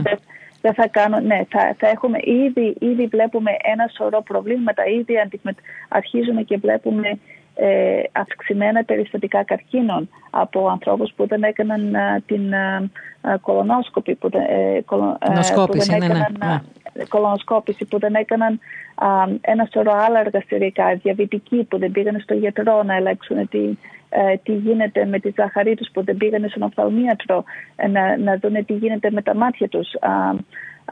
ένα σωρό τέτοια προβλήματα που μετά είναι τα ψυχολογικά. Ε, που νομίζω είναι επίσης ένα πολύ μεγάλο και σοβαρό θέμα, το θέμα της ψυχολογίας. Εδώ πέρα, για παράδειγμα, βλέπουμε τις στατιστικές στην, στην Ουάσιγκτον από, από τις πρώτες μέρες. Είχαν κάνει μια έρευνα που έδειξαν ότι 3 εκατομμύρια, που βασικά είναι, ε, το, παρα, είναι το 60% του πληθυσμού, έχει πρόβλημα α, κατάθλιψης στην πολιτεία. Έχουμε δει ε, τις πωλήσεις αλκοόλ να, να έχουν ανεβεί τουλάχιστον 50% και, και μετά έχουμε φυσικά και τη νεολαία, τα μικρά τα παιδιά που δεν πάνε στο σχολείο και ποιος ξέρει τι ψυχολογικά προβλήματα αυτά τα παιδιά θα αντιμετωπίσουν. Και φυσικά υπάρχει, υπάρχει και, η μεγάλη, και, και το θέμα της οικονομίας. Τι θα γίνουν όλοι αυτοί οι άνθρωποι που δεν έχουν εργασία. Uh, υπάρχουν ένα, και αυτοί που δεν έχουν εργασία, τι, τι θα γίνει με αυτούς. άμα δεν έχει κανείς εργασία, ένα σωρό άλλα προβλήματα προκύπτουν εκ των υστέρων. So, πρέπει να, να τα δούμε, η πολιτεία πρέπει να τα δει όλα αυτά γιατί δεν μπορούμε να, να μιλάμε μόνο για το ένα θέμα χωρίς να... Να, να σκεφτόμαστε και τα άλλα προβλήματα ακριβώς. So, so, lockdown μπορούν να βοηθήσουν ειδικά όταν πρόκειται για, για, για πράγματα που ξέρουμε ότι δεν είναι τόσο απαραίτητα όσο, όσο, όσο κάποια άλλα. So, να πηγαίνει κανείς στο μπαρ και να α, α, ή στην καφετέρια ή κάπου αλλού και μέσα σε κλειστό χώρο. Ξέρουμε ότι αυτό δημιουργεί προβλήματα. Κλειστή χώρη γενικά είναι, είναι το μεγάλο πρόβλημα μετάδοσης. Γιατί δεν υπάρχει καλός εξαίρεσμό. Μάλιστα. Άρα λοιπόν, ολοκληρώνοντας έτσι την ε, συζήτηση που είχαμε, εσείς, ας πούμε, αυτή τη στιγμή, ε, βλέποντας όλη αυτή την κατάσταση και μελετώντας πάνω από ένα χρόνο περίπου όλο αυτό το ε, thriller, θα έλεγα, που έχει δημιουργηθεί ε, πάνω από τις ζωές όλων μας παγκοσμίως. Ε, και γνωρίζοντας κι εσείς τις έρευνες που γίνονται, τι στοιχεία έχουμε, τι περιμένουμε. Έτσι, η αίσθησή σας, ε, κυρία Ταχοπούλου, ποια είναι ότι θα περάσει αρκετά μεγάλο χρονικό διάστημα ώστε να πούμε ότι δαμάσαμε, ότι κάπως εγκλωβίσαμε τον μεγάλο κίνδυνο του ιού; Ε, ή έχουμε έτσι, ε, είστε αισιόδοξοι ότι σύντομα ενδεχομένως να αρχίσει να υπάρχει μια, ε, έτσι, μια καλύτερη ζωή για όλους μας; Δηλαδή θα μας πάρει ακόμα μεγάλο διάστημα, θα χρειαστεί να γίνουν εμβολιασμοί για να φτάσουμε σε ένα αποτέλεσμα; Ποια είναι η αίσθησή σας, πόσο αισιόδοξοι εσείς είστε από όλο αυτό που έχετε καταλάβει ως τώρα; το Ξέρω, είναι μια δύσκολη ερώτηση και ειδικά να την κάνεις ένα γιατρό, γιατί πόρισμα δεν μπορεί να βγάλει κανένας. Και ήδη μέχρι τώρα, να πω και στους ακροατές μας, ε, όσοι έτσι ακούσαν και όσοι ήρθαν στην παρέα μας τώρα, ότι έχετε αναφερθεί και στις δυσκολίες και στις μεταλλάξεις και στους εμβολιασμούς και στα, και στα θετικά του ενός εμβολίου που δεν τα έχει το άλλο ή στα αρνητικά του άλλου εμβολίου που δεν τα έχει το άλλο. Γενικότερα υπάρχει μια ανασφάλεια και μια αμφιβολία και έρευνες και μελέτες δεν έχουν ακόμα αποφανθεί 100% για το τι θα γίνει. Βλέποντας όμως αυτή την κατάσταση που επικρατεί και γνωρίζοντας κι εσείς ε, τις ε, προσπάθειες που κάνει η επιστημονική κοινότητα να φτάσουμε κάπου, είστε αισιόδοξοι ότι κάποια στιγμή θα μιλήσουμε για ένα έτσι τέλος αυτής της ιστορίας ή θα μας πάρει πολύ καιρό ακόμα, πολύ χρόνο να καταλήξουμε κάπου; νομίζω ότι θα πρέπει να περιμένουμε τουλάχιστον ένα χρόνο. Ένα να χρόνο. δούμε κατά το πόσο κατά το πόσο αποτελεσματικά θα είναι αυτά τα εμβόλια. Ένα, ένα ίσως δύο χρόνια. Γιατί ακόμα και τώρα μας λένε ότι ακόμα και αυτοί που έχουν πάρει το εμβόλιο πρέπει να φοράνε μάσκα. Ναι. Α, και όλοι οι υπόλοιποι πρέπει να φοράμε μάσκα. Γιατί δεν ξέρουμε τι, δεν γνωρίζουμε τι θα γίνει με τη μεταδοτικότητα. Δεν ξέρουμε ακόμα και αυτοί που πήραν το εμβόλιο ακόμα και αν συνεχίζουν να μεταδίδουν το εμβόλιο όπως είπαμε πριν. Αν επιτρέπετε. Α, ναι, ναι, οπό- συγγνώμη. Οπότε, οπότε ε, και δεν γνωρίζουμε αν θα έρθουν και άλλες μεταλλάξεις, αν θα δημιουργηθούν και άλλες μεταλλάξεις οι οποίες θα καταστήσουν το πρώτο εμβόλιο, την πρώτη έκδοση του εμβολίου θα έλεγα, ε, μη αποτελεσματικό. Ε, αυτά δεν τα γνωρίζουμε. Μπορεί όμως μέσα σε έξι μήνες ξαφνικά να διαπιστώσουμε ότι ε, δεν υπάρχει, ότι η μεταδοτικότητα έχει εκλείπει, ότι, θα, ότι δεν έχουμε καινούριες μολύνσεις, ότι, α, α, ότι έστω και ένα μικρό ποσοστό α, εμβολιασμού έχει βοηθήσει πάρα πολύ. Α, αυτή τη στιγμή όμως φαίνεται ότι θα, θα πρέπει να περιμένουμε τουλάχιστον 6 μήνες, ένα χρόνο, 1,5, α, θα έλεγα ένα χρόνο με 1,5, ώσπου να α, α, μπορούμε να πούμε ότι ίσως γυρίσουμε ε, κάπως Δε- δεν ξέρω αν θα, ποτέ θα γυρίσουμε σε- σε αυτό που ήταν παλιά, στον κόσμο που ξέραμε στο πριν. Νομίζω από εδώ και πέρα πάντα θα, θα έχουμε αυτό το, α, α, αυτή την έννοια α, του ιού και, και νομίζω ότι θα συνεχίσουμε να, να κάνουμε αρκετά τεστ. Μάλιστα. Απλώς η κοινωνία θα ανοίξει λίγο παραπάνω και τουλάχιστον τα πιο ευπαθή μέρη του πληθυσμού α, θα, θα πρέπει να είναι πιο προσεκτικά. So, Επομένως, αυτοί οι ευπαθείς ομάδες του πληθυσμού αυτές είναι που πρέπει να προστατέψουμε κατά κύριο λόγο. Μάλιστα. Εσείς, ε, αν επιτρέπετε, έχει χρειαστεί να κάνετε το εμβόλιο; Ε, είναι πολύ καλή ερώτηση. Α, αυτή τη στιγμή α, ε, η προσωπική μου αντιμετώπιση είναι ότι θα ήθελα να έχω περι- ακόμα ε, περισσότερα δεδομένα α, για- για τα εμβόλια πριν προχωρήσω στον εμβολιασμό. Θέλω να, θέλω, θέλω να έχω κάποιες απαντήσεις, α, ειδικά για τα εμβόλια του mRNA. Α, so, περιμένω, περιμένω να ακούσω κάποια περισσότερα δεδομένα τα οποία υποθέτω θα πάρουν μερικούς μήνες ακόμη. Ε, γι' αυτό καταλαβαίνω τους ανθρώπους, δεν λέω να μην, να μην κάνει ο κόσμος το εμβόλιο, Α, από εκεί και πέρα όμως α, α, ο καθένας πρέπει να σχηματίσει τη δική του τη γνώμη α, α, για, το, για το Τι πρέπει να κάνει πόσο τελικά. βιάζεται, για, το, πο- για το πόσο βιάζεται. Α, Εγώ στο γιατρός είχα πει και στην, στο, στο, στο, στο προηγούμενο meeting που είχαμε ότι ε, λέμε ε, ωφελαίνει μη βλάπτην που σημαίνει σαν γιατροί ότι α, σκοπός είναι να μην ε, βλάψουμε με κάτι καινούριο α, πρώτα α, και όχι αν θα κάνουμε καλό. Α, και, και γι' αυτό είμαι, είμαι λίγο συντηρητική. Από την άλλη μεριά όμως καταλαβαίνω ότι σαν πολι- η πολιτεία πρέπει, πρέπει κάτι να κάνει γιατί βλέπουμε ότι όλη η χώρα βρίσκεται σε lockdown, η οικονομία δεν πάει καλά. Α, καταλαβαίνω και ότι οι κυβερνήσεις α, α, θέλουν κάτι να κάνουν με, με την επιδημία και καταλαβαίνω α, γιατί προωθούν το, το εμβόλιο στις, στο γενικό πληθυσμό. Παρόλο που, και εκείνοι, παρόλο που και εκείνοι δεν ξέρουν τελικά ποιο μπορεί να είναι το, το αποτέλεσμα ή, ή επίσημα πια ή, ή, το αποτέλεσμα μάλλον αυτής του εμβολιασμού, δηλαδή το ποσοστό επιτυχίας και μάλλον ε, είπατε κάτι προηγουμένως που να σας πω... δεν ξέρουν την, για την ασφάλεια. Ναι, θέλω να το κρατήσω αυτό που είπατε γιατί για μένα είναι μια πάρα πολύ σοβαρή απάντηση που δώσατε ότι ουσιαστικά ε, θα είμαστε πάντα μέχρι να, αποφα... μέχρι να αποφανθεί, μέχρι να βγει ένα πόρισμα, έτσι, σίγουρο, ότι πάντα θα έχουμε στο μυαλό μας ότι με, ένα, με, με κάποιο εμβόλιο ενδεχομένως να πάμε να, να εγκλωβίσουμε τον ιό, να, να, να αντιμετωπίσουμε τον ιό, αλλά ίσως να δημιουργήσουμε κάποιο άλλο πρόβλημα και αυτό μάλλον από ό,τι κατάλαβα εννοούσατε για το mRNA, για το εμβόλιο που έχεις να κάνει με το, με το DNA μας, έτσι δεν είναι; Ναι, ναι. Ε, επειδή έχω, κοιτάξτε, έχω πάρα πολλές ερωτήσεις από ακροατές μας. Βεβαίως είναι λίγο δύσκολο τώρα να τις απαντήσουμε όλες, αλλά επειδή δεν θέλω να τους αφήσω έξω από την ε, συζήτησή μας, μιας και θα ολοκληρώσουμε τώρα για να μην σας καθυστερήσω κι άλλο. Ε, μας ρωτάνε λοιπόν οι ακροατές μας, θα, θα διαλέξω μια-δύο-τρεις ερωτήσεις. Ε, ε Κάποιος ακροατής ρωτάει αν τα εμβόλια έχουν πάρει επίγουσα έγκριση ή αδειο, αδειοδότηση. Ε, τα εμβόλια αυτά που γίνονται τώρα ε, έχουν πάρει λέει επίγουσα έγκριση ή αδειοδότηση; Ναι, τα περισσότερα εμβόλια για αυτά που μιλάμε ε, είναι μερικές μόνο χώρες που έχουν δώσει επίσημη έγκριση, πλήρη έγκριση, full approval. Τα περισσότερα είναι, είναι απλώς η προσωρινή έγκριση.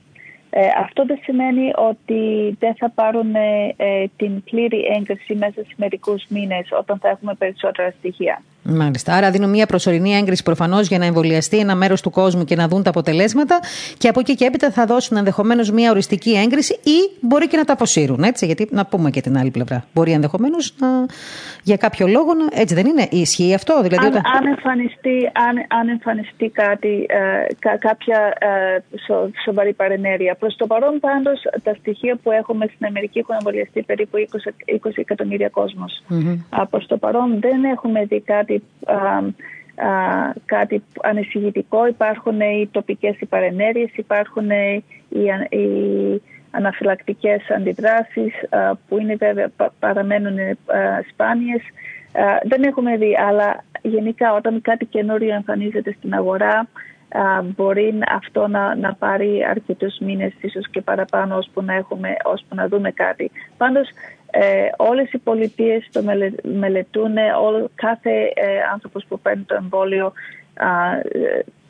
συμπληρώνει ένα ερωτηματολόγιο και, και, και ξέρουν ότι οτιδήποτε σύντομα παρουσιάσουν ότι θα το αναφέρουν αμέσως μετά. Οπότε αυτό, αυτό το παρακολουθείτε ε, καθημερινά. Και νομίζω για να απαντήσουμε και σε μια άλλη ερώτηση ακροατή, εσείς είπατε προηγούμενω, αν θυμάμαι, καλά, ότι ε, ε, τα, το, τα εμβόλια αυτά δεν προτείνονται για γυναίκες εγγύους. Έτσι δεν είπατε, έτσι δεν είναι, από ό,τι γνωρίζουμε; Ε, Ή το, αφήνουμε στη διακριτική τους ευχέρεια; Ναι, το FDA συνιστά τον εμβολιασμό των εγγύων γυναικών. Νομίζω στη Μεγάλη Βρετανία είχαν πει ότι δεν το συνιστούν και, και, και, και συγκεκριμένα ε, είχα ακούσει ότι ε, ε, συμβούλευαν τις γυναίκες να μην μείνουν έγκυες μέχρι δύο μήνες μετά το εμβολιο αλλά στην, εδώ στις Ηνωμένες Πολιτείες το συνιστούν γιατί κάποια τελευταία δεδομένα δείχνουν ότι ο, η ίδια η νόσος, ο κορονοϊός μπορεί να έχει δυσ, δυσμενείς επιπτώσεις στην εγκυμοσύνη με την έννοια έχουμε, έχουμε δει ότι υπάρχει προ, πρόωρο στο κετός ειδικά σε, στις εγγύους γυναίκες. Οπότε, στην, οπότε αυτή τη στιγμή το αφήνουν ελεύθερο την, την απόφαση και, και μάλλον λένε ότι ίσως είναι καλύτερα να γίνει το εμβόλιο προκειμένου να νοσήσει η έγκυος γυναίκα και να έχει τις επιπτώσεις. Εγώ προσωπικά θα έλεγα ότι είναι ανάλογα, είναι ανάλογα και με την πόσο υγιής είναι η γυναίκα και πόσο η έγκυος γυναίκα και τι ηλικία έχει η έγκυος γυναίκα. Εδώ στην Αμερική πολλές από τις έγκυες γυναίκες, γυναίκες είναι, είναι μεγαλύτερης και έχουν, ε, μεγαλύτερα, έχουν μεγαλύτερη παχυσαρκία, μεγαλύτερα ποσοστά διαβήτη σε κάθε χώρα είναι, είναι διαφορετική. Πάντως, ε, σκέφτομαι, ε, κυρία Ταχοπούλου, ότι υπάρχουν τόσες πολλές και διαφορετικές ομάδες ανθρώπων με διαφορετικά προβλήματα υγείας, που νομίζω ότι η κάθε ομάδα είναι μια διαφορετική περίπτωση. Και τελικά έχετε δίκιο κι εσείς και άλλοι επιστήμονες που λένε ότι πάντα πρέπει και η απόφαση για τον εμβολιασμό ε, να έχει πάρθει μετά και από συνεννόηση με τον προσωπικό γιατρό του καθενός, που γνωρίζει και το ιστορικό και τα προβλήματα κλπ. Τώρα, επειδή όμως και μια κυρία η οποία είναι καρκινοπαθής ρωτάει κατά πόσον ενδεχομένως θα πρέπει τελικά και οι καρκινοπαθείς να σκεφτούν τον εμβολιασμό, αν και εφόσον επιτραπεί και σε αυτούς. Τώρα δεν ξέρω αν σας φέρνω και σε κάποια δύσκολη θέση από τις ερωτήσεις αυτές. Εγώ θα σα. Ναι, το μόνο πρόβλημα με, με ομάδες καρκινοπαθών ή, ή ανθρώπου που έχουν αδύνατο ανοσολογικό σύστημα είναι ότι άμα πάρουν το εμβόλιο δεν θα αναπτύξουν τα αντισώματα. Mm. Δηλαδή δεν νομίζω ότι... Οπότε είναι δώρον άδωρον για τους καρκινοπαθείς να εμβολιαστούν. Είναι, είναι, καλή, είναι το ίδιο με το εμβόλιο της γρήπης, για παράδειγμα. Mm. Όταν, όταν αυτές οι ομάδες κάνουν το εμβόλιο της γρήπης, ε, δεν θα σχηματίσουν αντισώματα ε, σε, σε, σε, το, στον ίδιο βαθμό σε σχέση με κάποιον υγιή, κάποιον εικοσάρι. Παρ' όλα αυτά όμως αυτές είναι οι ομάδες που θα αρρωστήσουν, που άμα, άμα νοσήσουν θα έχουν μεγάλα ποσοστά θνησιμότητας και νοσηρότητας. Mm-hmm. Γι' αυτό νομίζω ότι αυτές οι ομάδες είναι που πρέπει να εμβολιαστούν. Οι ομάδες αυτές θα πρέπει να κάνουν το εμβόλιο γιατί είναι καλύτερα να έχουν κάποια κάλυψη παρά να, μην έχουν, παρά να έχουν μηδενική κάλυψη. Για, για ποιες ομάδες είπατε τώρα ότι πρέπει να εμβολιαστούν, συγγνώμη. Για, για, για, τους, για αυτούς τους ανοσοκατασταλμένου. Είτε είναι καρκινοπαθείς, είτε έχουν κάνει κάποια χημειοθεραπεία. Αυτές είναι ομάδες που θα είναι καλό να έχουν κάποιο ποσοστό κάλυψη. So, αυτό δεν το γνωρίζουμε. Είναι και αυτό κάτι που περιμένουμε. Είδατε πολλά ερωτηματικά. Είναι πολλά τα ερωτηματικά πάντως. Ε, ναι, λέμε, ας πούμε, της Pfizer είναι 90, 94% αποτελεσματικό. Ναι, αλλά δεν το έδωσαν σε άτομα πάνω από 65 mm-hmm. ε, όταν έκαναν τις μελέτες. Uh, so, επομένως uh, είναι, είναι πολλά που δεν ξέρουμε. Mm. Uh, γι' αυτό, αλλά αλλά λέμε τώρα ότι επειδή αυτές οι ομάδες έχουν υψηλότερο κίνδυνο, λέμε ότι καλύτερα είναι, ή μάλλον εγώ λέω ότι είναι καλύτερο αυτές να, να προστατευτούν. Το ίδιο και τα άτομα μεγαλύτερης, μεγαλύτερης ηλικίας. Γιατί αυτά είναι τα άτομα που άμα νοσήσουν ε, μπορεί, ε, θα καταλήξουν στο νοσοκομείο και χειρότερα. Και πάλι με αφορμή ερώτηση ακροατή, θα προτείνατε το ίδιο και σε θρομβοφιλικούς, δηλαδή σε θρομβοφιλικούς θα, θα, θα προτείνατε να το κάνανε το εμβόλιο; Ε, αυτό είναι πολύ ενδιαφέρον γιατί... Ή αν δημιουργεί πρόβλημα σε αυτά τα άτομα, έτσι. Ή αν ναι. δημιουργεί πρόβλημα, αυτό ρωτάει ο κρατής μας. Ξέρουμε, δεν, δεν έχουμε στοιχεία για θρομβοφιλικούς από, τις, από, τη μελέτη, από τις μελέτες που έχουν γίνει μέχρι τώρα. Αυτό που γνωρίζουμε όμως είναι ότι ο ίδιος ο ιός μπορεί να προκαλέσει θρομβωτικά επεισόδια και, και γι' αυτό είναι τόσο επικίνδυνο είτε στο, στον εγκέφαλο είτε στην, είτε στην καρδιά είτε, είτε, είτε στους νεφρούς so, so, ε, ε, ε, παίζει, παίζει, παίζει, με, παίζει με αυτό το σύστημα αλλά αυτή τη στιγμή δεν έχουμε, δεν έχουμε δεδομένα δεν έχουμε δεδομένα Μάλιστα. Οπότε είμαστε σε μια φάση αναμονής από ό,τι κατάλαβα, σε κατάσταση μάλλον αναμονής όλοι μας. Ε, ε, και θα δούμε τέλος, βέβαια, τι πρόκειται να γίνει τους επόμενους μήνες. Ε, θέλω, ανακεφαλαιώνοντας, απλώς να πω, κυρία Ταχοπούλου, ε, και σας ευχαριστώ πάρα άλλη μια φορά που ήσασταν κοντά μας από την Αμερική, ε, από το Σιάτλ. Αυτό που δεν ναι. έχετε πει, αυτό που δεν έχετε ρωτήσει, είναι ναι, για, τα μονοκλονικά για, τα μονοκλονικά αντισώματα. Α, για τα μονοκλονικά. Ναι, βεβαίως, βεβαίως. Να πούμε για τα μονοκλονικά. Έχουμε κάνει ναι. άλλες κουβέντες βέβαια για αυτά, αλλά θα θέλαμε και τη γνώμη σας για τα μονοκλονικά. Τα, τα, τα οποία ε, αυτή τη στιγμή δεν, δεν έχουμε σχήματα α, α, ε, θεραπευτικά για τον ιό. Το μόνο που έχουμε είναι, ε, είναι τα στεροειδή. έχουμε και μετά είναι τα μονοκλονικά αντισώματα. Υπάρχει η ραμπεσιβήρη, η οποία βοηθάει και αυτή, δεν, δεν βοηθάει τη θνησιμότητα, βοηθάει ε, μειώνει το, την, ε, την νοσηρότητα και, το και την ε, διάρκεια της νόσου. Και φυσικά υπάρχουν τώρα κάποιες καινούριες έρευνες. Υπάρχει το φάρμακο αυτό που, που δίνουμε, η κορχικινη που δίνουμε για α, α, αρθροπάθειες με ανεβασμένο ουρικό οξύ. και υπάρχει η υπερμεκτίνη για την οποία δεν έχουμε ακόμα καλές μελέτες. Τα μονοκλονικά αντισώματα έχουν εγκριθεί, βέβαια υπάρχει αυτή η προσωρινή έγκριση, έχουν εγκριθεί. Και φαίνονται να είναι ειδικά αποτελεσματικά σε άτομα που είναι ε, μεγαλύτερης ηλικίας, γιατί ε, έδειξαν ότι μειώνουν ε, κατά πολύ την θνησιμότητα. Και υπάρχουν δύο σχήματα. Υπάρχει αυτό της, της Regeneron, που ο ιδιοκτήτης της είναι και Έλληνας, και υπάρχει και αυτό που λέμε το μπαύλα μήνυμα, το, το άλλο το σχήμα. Και τα δύο ε, φέρονται ότι είναι, είναι αποτελεσματικά ως μονοκλονικά αντισώματα και, και μπορούν να δοθούν και σε εγγύους γυναίκες και σε ανθρώπους που κάνουν χημειοθεραπεία, ακόμα και σε ανθρώπους που θα νοσήσουν ε, μετά την πρώτη δόση του εμβολίου. Οπότε, ε, οπότε υπάρχει και αυτού, αυτού του είδους θεραπεία που είναι για ειδικές ομάδες ανθρώπων, από ό,τι καταλαβαίνω, οι οποίες μπορούν να φέρουν κάποιο αποτέλεσμα.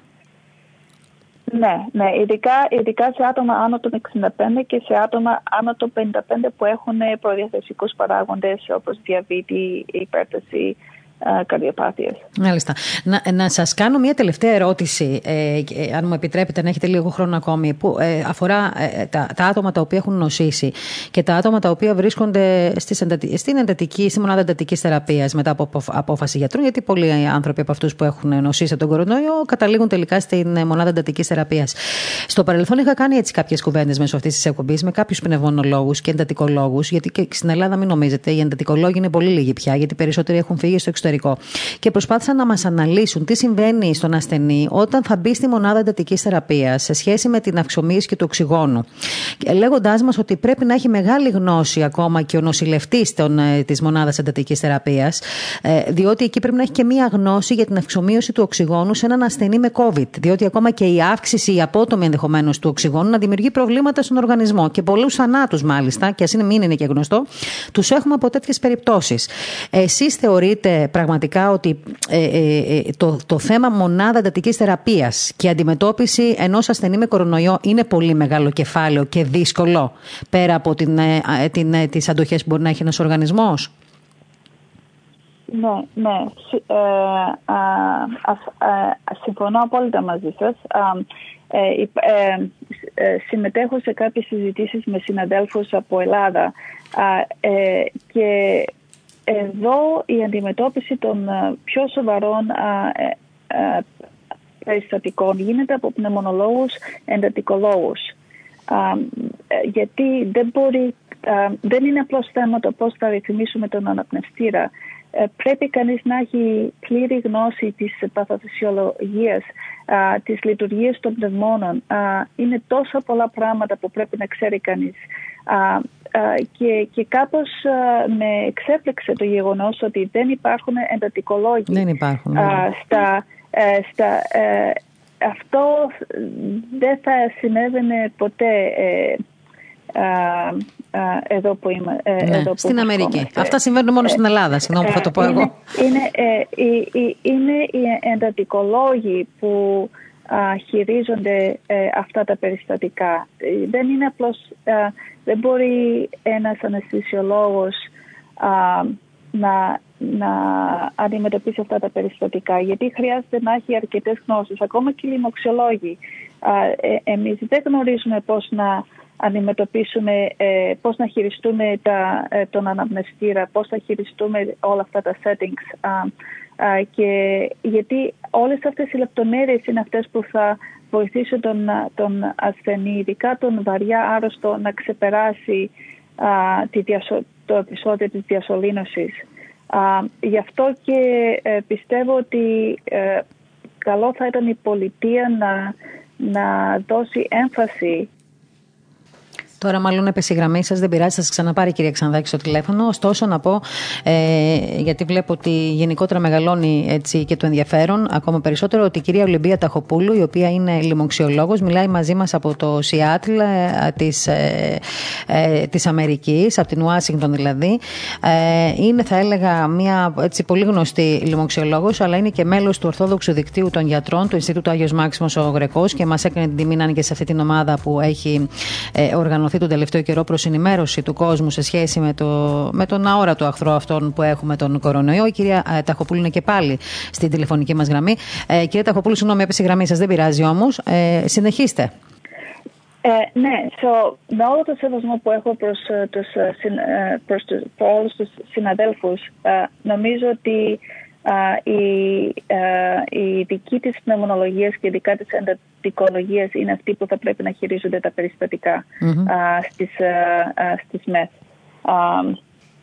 και το, το λέω αυτό, ζητώ συγγνώμη εκ των προτέρων, αλλά αλλά, αλλά αυτή είναι η ειδικότητα που χρειαζόμαστε. Μα νομίζω, όχι, δεν χρειάζεται να ζητάτε συγγνώμη, ξέρετε κάτι, γιατί δεν νομίζω ότι είναι και η απόφαση των γιατρών να χειρίζονται αυτά τα θέματα και να κάνουν τη δουλειά των εντατικολόγων. Απλώς δεν έχουμε εντατικολόγους στην Ελλάδα.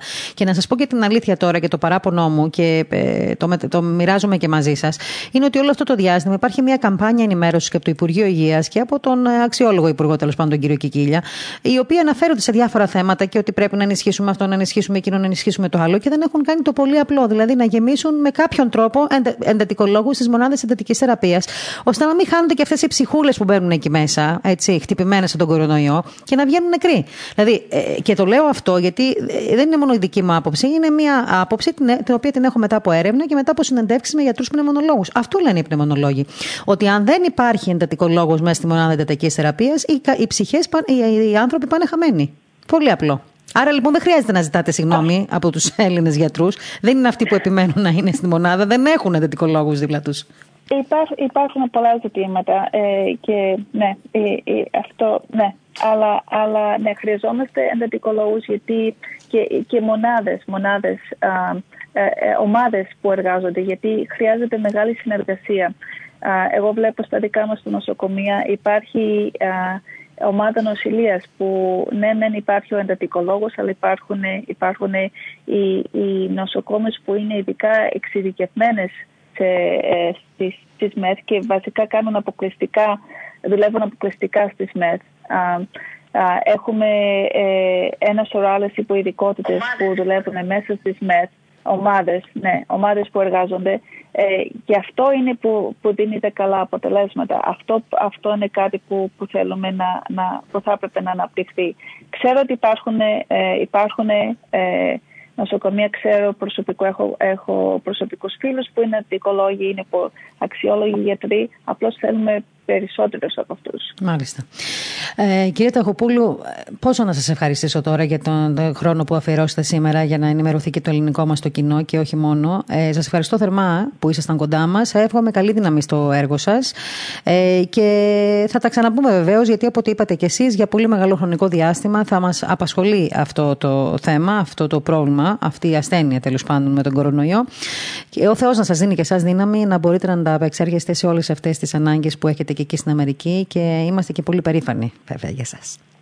Α, είναι, κοιτάξτε, κάθε τόπος, ναι, ε, ε, αυτό είναι κάτι που δεν έχει αφήσει καμία χώρα, καμία πολιτεία.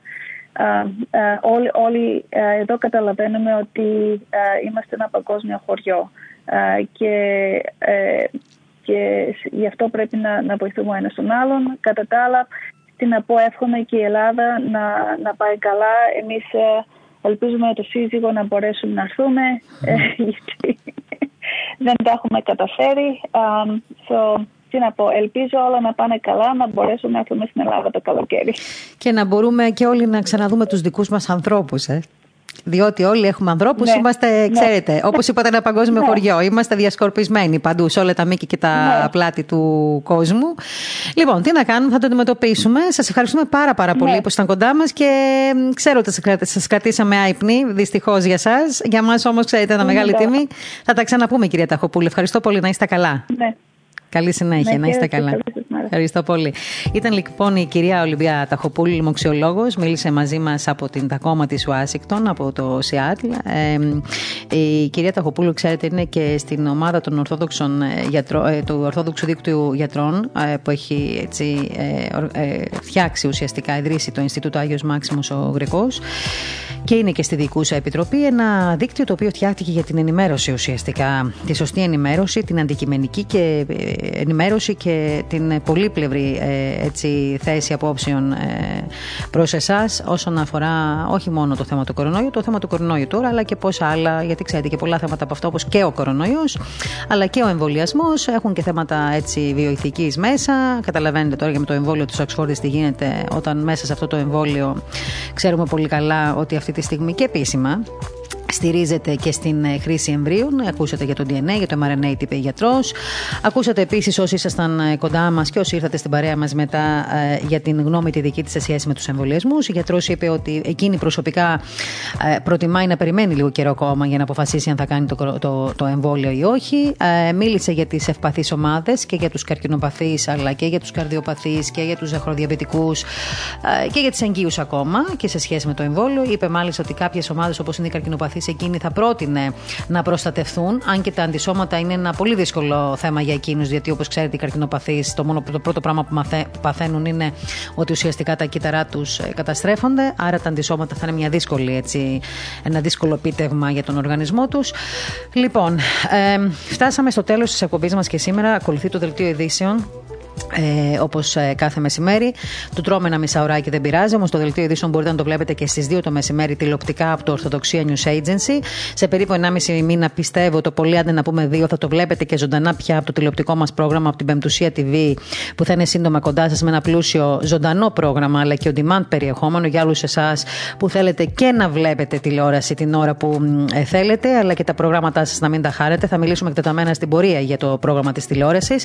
Σήμερα θέλω να σας πω ότι στις 7.30 θα μπορείτε, όσοι από εσάς μπορείτε, ε, καταφέρετε και να το καταφέρετε πραγματικά, ε, να παρακολουθήσετε την ε, τηλεσύναξη με τον ε, καθηγούμενο της Ιεράς Μεγήσης Μονής Βατοπεδίου, τον Γέροντα Εφρέμ, ε, η οποία θα πραγματοποιηθεί σήμερα στις 7.30 μέσα από το διαδικτυακό περιοδικό Πεμπτουσία, πεμπτουσία.gr. Θα, θα μπορείτε να το παρακολουθήσετε βεβαίως και από τις επίσημες σελίδες της Πεμπτουσίας στο Facebook αλλά και του Ορθοδοξία News Agency.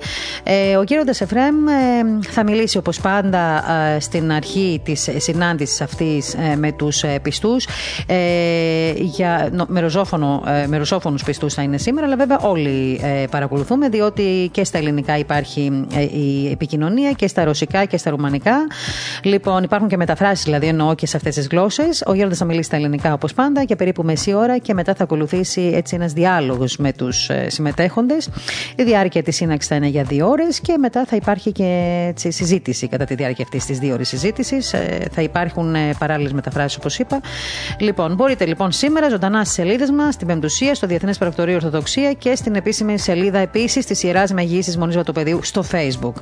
Λοιπόν, αυτά από εμάς σήμερα. Μία φορά την εβδομάδα σας θυμίζω, είμαστε κοντά σας για λίγο καιρό και εξήγησα την προηγούμενη φορά γιατί το έκανα. Σήμερα δέχτηκα και τηλεφωνήματα και με ρωτούσαν Λοιπόν, σας, σας απαντώ λοιπόν ότι δεν είναι ότι ε, σας βαρέθηκα προς Θεού το αντίθετο. Απλώς είμαστε σε μια έτσι, πραγματικά θερμή περίοδο για την προετοιμασία της τηλεόρασης και χρειάζομαι και εγώ λίγο παραπάνω εκεί στις υποχρεώσεις μου. Οπότε μία φορά την εβδομάδα, κάθε Πέμπτη, ε, μετά τις 2 μέχρι 3 ή 3,5 τέλος πάντων, θα ε, έχουμε αυτή την εκπομπή και πάντα θα φιλοξενούμε κάποιο πρόσωπο με αφορμή την επικαιρότητα.